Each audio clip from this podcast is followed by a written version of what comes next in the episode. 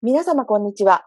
ワシントン州日米協会スモールビジネスリジリエンシープログラムスモールビジネスバイです。本日は第9回目です。プログラムコーディネーターのミキとリードアドバイザーの花子がお送りします。本日もアクセスくださりありがとうございます。このポッドキャストは Apple Podcast、Spotify、Amazon Music Podcast、Google Podcast、SoundCloud、iHeart Podcast の6ステーションで配信しております。今日はこのオープニングで何の話題をしようかなと考えて、ウェブサイトに行ってみたんですけど、4月14日、今日は何の日という検索をしてみましたら、なんと25ものナショナルホリデーが出てきました。その中で、アメリカデー、カンボリアンニューイヤーなどの祝日から、うん National Dolphin Day、うん National Donate a Book Day、それから International Moment of Laughter Day なんていうものもありましたよ。へえ。普段、笑いはね、とても日常で大切だと思いますけど、でもまあ、改めて今日は爆笑の日みたいに言ってもらって、止めて笑うっていうのは、まあ、いいことかなと思いました。そうですよね。いろんなのありますよね。なんか日本だったらなんか語呂合わせ、そのはい、はい。月と日となんか合わせて語呂合わせみたいなのいっぱいありますよね。ありますね。なんかわかん、なんか信じられないぐらいなんかカレーの日だったりなんかいろいろ あるんで、こっちはどうなんでしょうね。どうやって決めるんでしょうね、こっちはね。なんかなんとかの日とかありますけどね。ですね。語呂合わせではなさそうなないと感じですね。思うけど、まあ、まあなんかいろいろあるんでしょう。まあ皆さんでも毎日なんとかの日っていうのがあるそうなので。でも今日はこの Laughter、Laughter Day ということで、皆さん大いになんか笑えるといいですよね。そうですね。はい。はい。さて、バイツ本編を始める前に、我々のプログラムを紹介させてください。 Small Business Resiliency Program は、ワシントン州商務省、 Washington State Department of Commerce が、ワシントン州内に事業所がある個人事業、小規模事業を支援するプロジェクト、スモールビジネスリジリエンシーネットワーク、略して SBRN の多言語プログラムとして、日本語を母国語とする方をサポートすることを目的として発足したプログラムです。このポッドキャストもそのサポートの一環としてご提供しております。ということで、本日のバイツは、サイバーセキュリティの最近の事情です。これは2回シリーズで、来週はサイバーセキュリティへの対策をお送りします。ネット社会が浸透した今、時代とともにどんどん様変わりしていますよね。サイバー攻撃みたいな。そうですねが。とサイバーセキュリティ関係の保険会社へのクレーム件数は数年前からすると3倍に増えたとのことです。もっと増えてるかなと思ったんですけどすごいですね。うん で 最近起こった事件では、なんか会社の CFO からある保険会社へのテキストメッセージが届いて、はいでそれが自分のど取引銀行銀行からで、本物のメッセージのようだったんで、まあ、クリックスをしてしまったと。はいそれでが会社の銀行口座から1.4 million がおな21、に何 ?24 時間以内にもう消失してしまったと。取られちゃったと。ということは電話一本、クリック一回だけでこんなにお金がもう取られちゃうというのは恐ろしい出来事があるんですよね。ですね。一瞬でね。怖い怖い。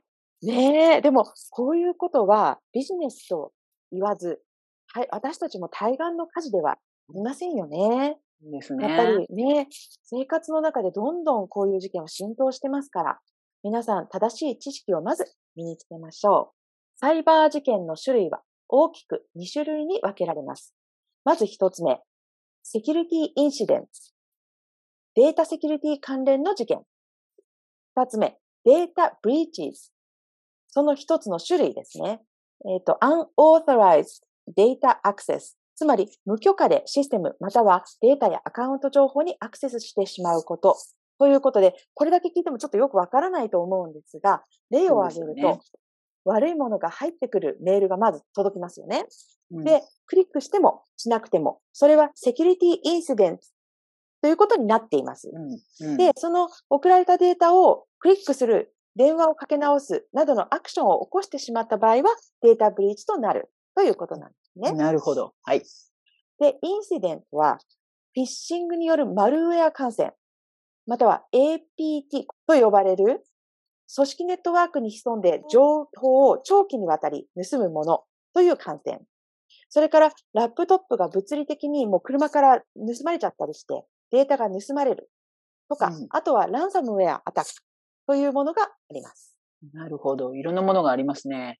で、えっ、ー、とですね、このオンラインでのデータ流出なんですけれども、マリオットホテルのデータブリーチがあったように、1台のコンピューターから400人の顧客データが簡単に流出してしまうということなんですね。で、えっ、ー、と、これには4つ種類があります。1つ目はよく皆さん知ってるような気がするんですけど、フィッシングって言われるもので、主にメールから流出します。アカウントパスワードなどをタイプさせて抜き取ったり、マイクロソフト、アマゾンとかあの、ご自身の顧客などの添付書類からマルウェアがインストールされてしまうということですね。で、次がスミッシング。SMS とかテキストから誘導されてデータを入力したものから流出してしまう。次がベッシング。電話とか留守番電話とか、ボイスオーバー IP とか、とにかくその声、ボイスを使ったものですね。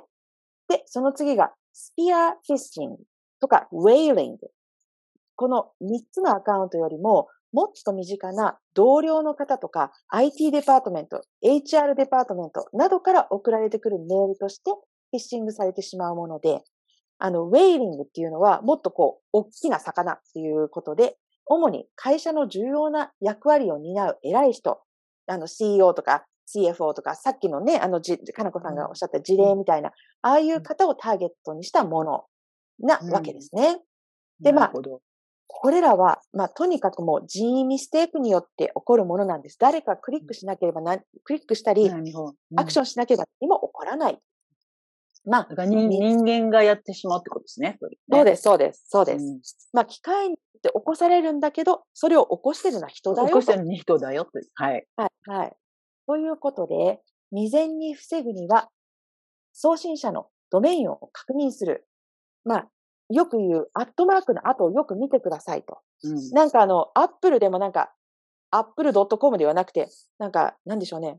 アップル 123.com とか。そうそう。だから、あ、あ、アット、アップル Gmail とかね。なんか、そんなわけない。そうなんですね。アップルが Gmail 使ってるわけわけないだろうみたいな。そうなんですよね。そういうなんか変なのが出てくるんですよね。はいはい。なんか、そういうもので、ちゃんとその、会社の名前、大きな会社になればなるほど、ちゃんと会社の名前しかないので。ないからね、そうですよね。はい、なんかあの、後ろ、前後ろくっついててもなんかおかしいなと思ったら絶対開かない。はい。はい。で、URL だったら、リンクの文字の上にカーソルを当ててみる。これ、なんか英語ではハバー、ハバーって言うんですけど。そうですね。ハバリングって言うんですよね。はい。ね。で、なんか、まあそこをクリックしちゃったら終わりなんで、クリックしません。うん、で、あの、そうすると、まあ、実際に飛ぶ先のリンクが、なんかこう、ポイント、ポップアップみたいにこう出てくるので、そのリンクアドレスを見て、おかしい場合には、まあ、絶対にクリックしないと。ということですね。はい。ものをクリックする前に、本当にあの、送られてきたとこからですよね。はい、あの、はい、ちゃんと E メールアドレスが、ちゃんとしたものなのか、正式なものなのかっていうのをしっかり、はい、で、リンクも、リンクをクリックするんじゃなくて、はい、そのハバリンと言われるのに行って、はい。そのリンクがどんなアドレスになってるかを確認してってことですね。はい。で、行きましょう。そうですね。はい。はい。で、じゃあ次にそのランサムウェアなんですけど、よく言われるランサムウェアとはですね、データを、まあ、それに引っかかっちゃうと、データを勝手にもう暗号化しちゃって、取られちゃって、で、それを解除するにはもう高額な金額を支払いして解除してもらわなきゃいけないっていう、結局だからまあ、身代金はい。そうそう。一緒ですね。身代金を,、ね、を請求されて、データ欲しかったら、あ返して欲しかったら、今度お金払えと。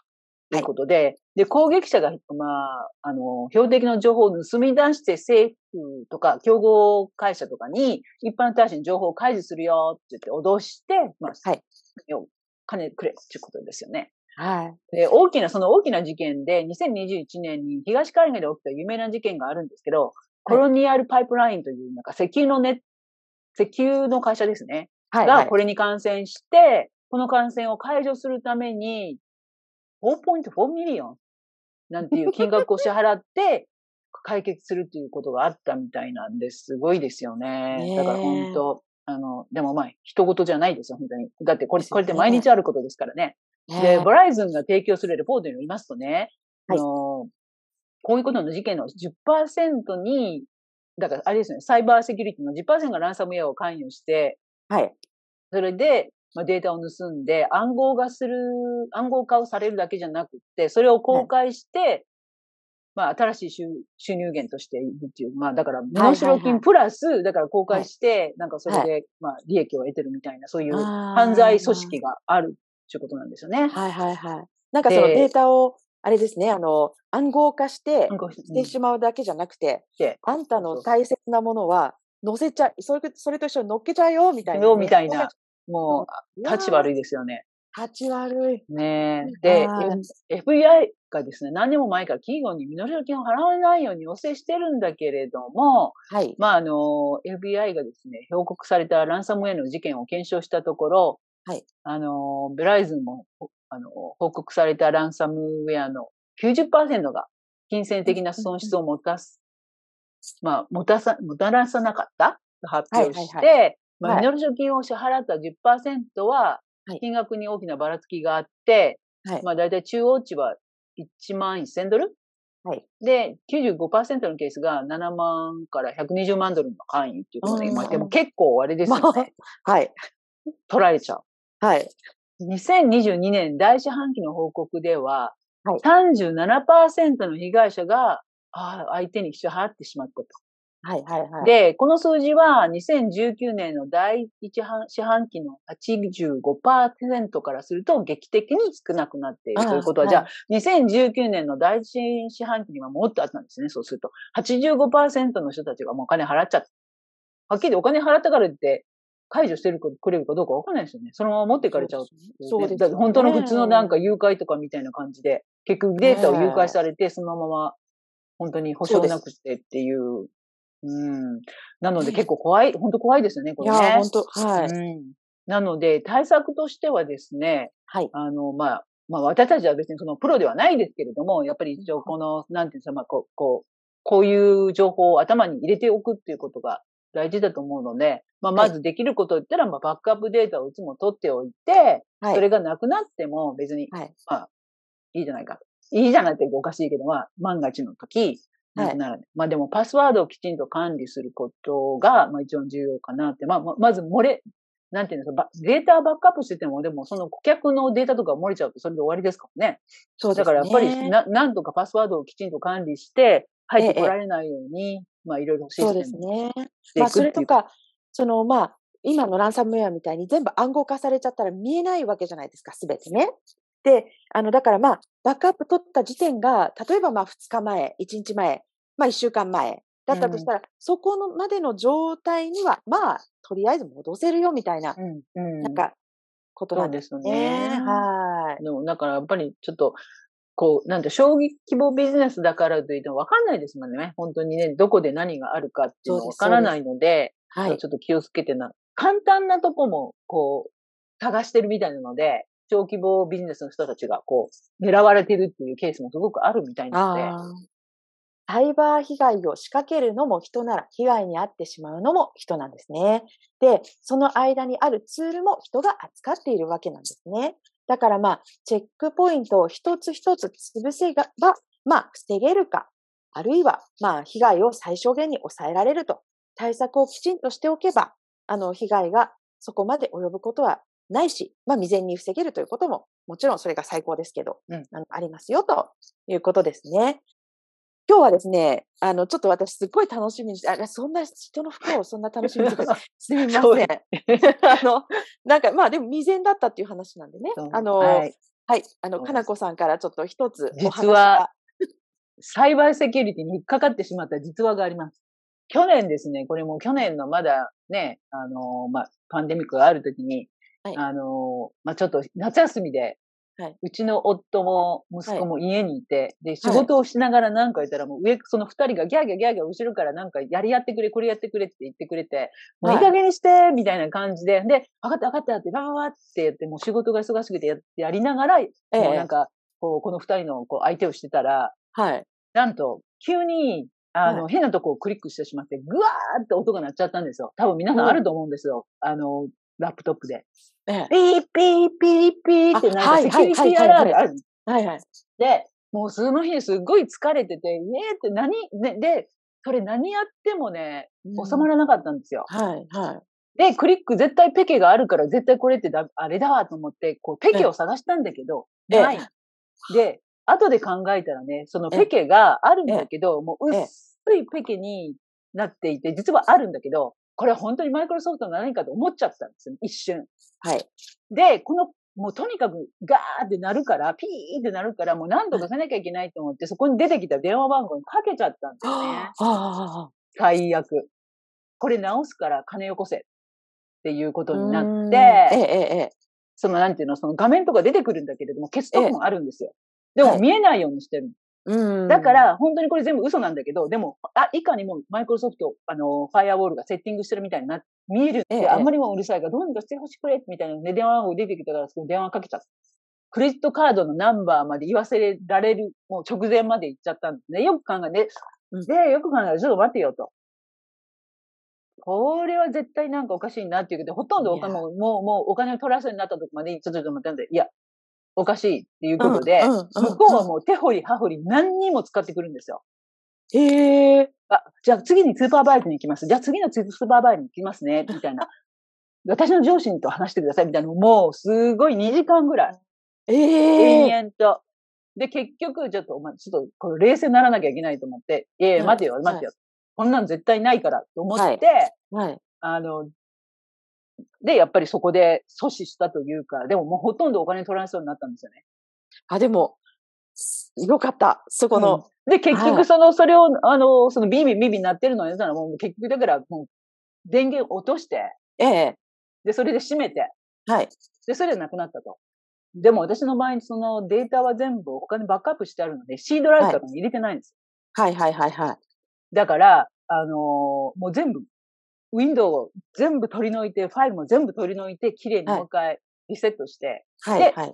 やり始めたんですけど、ええ、ええい。や、本当に、本当にもう、あの、身近にあったので、バカだなと思いながら、でもなんかいろんなことがあって、いろんなことやらないときにストレスが溜まってるときになんかそういう風になっちゃうと、こう、あ、これちょっとね本当かなとかって思っちゃうんですよね。ね。で、だんだんそのね、やり方も巧妙になってて、うん本当らしきみたいな。そうなんですよ。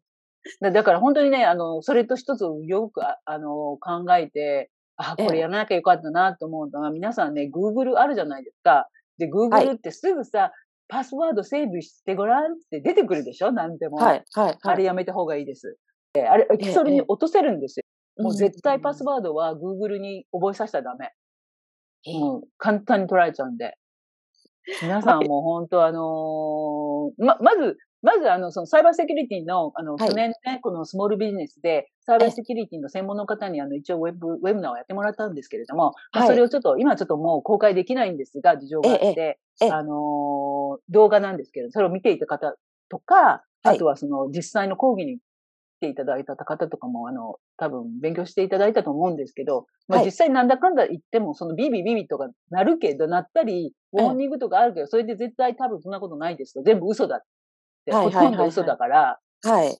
うん、だからそういうのでもう、ほん本当はあの、引っかからないようにしましょうねって言ってた。そ、その、それも、その動画を見たその次の日に引っかかったんですよ、私、それに。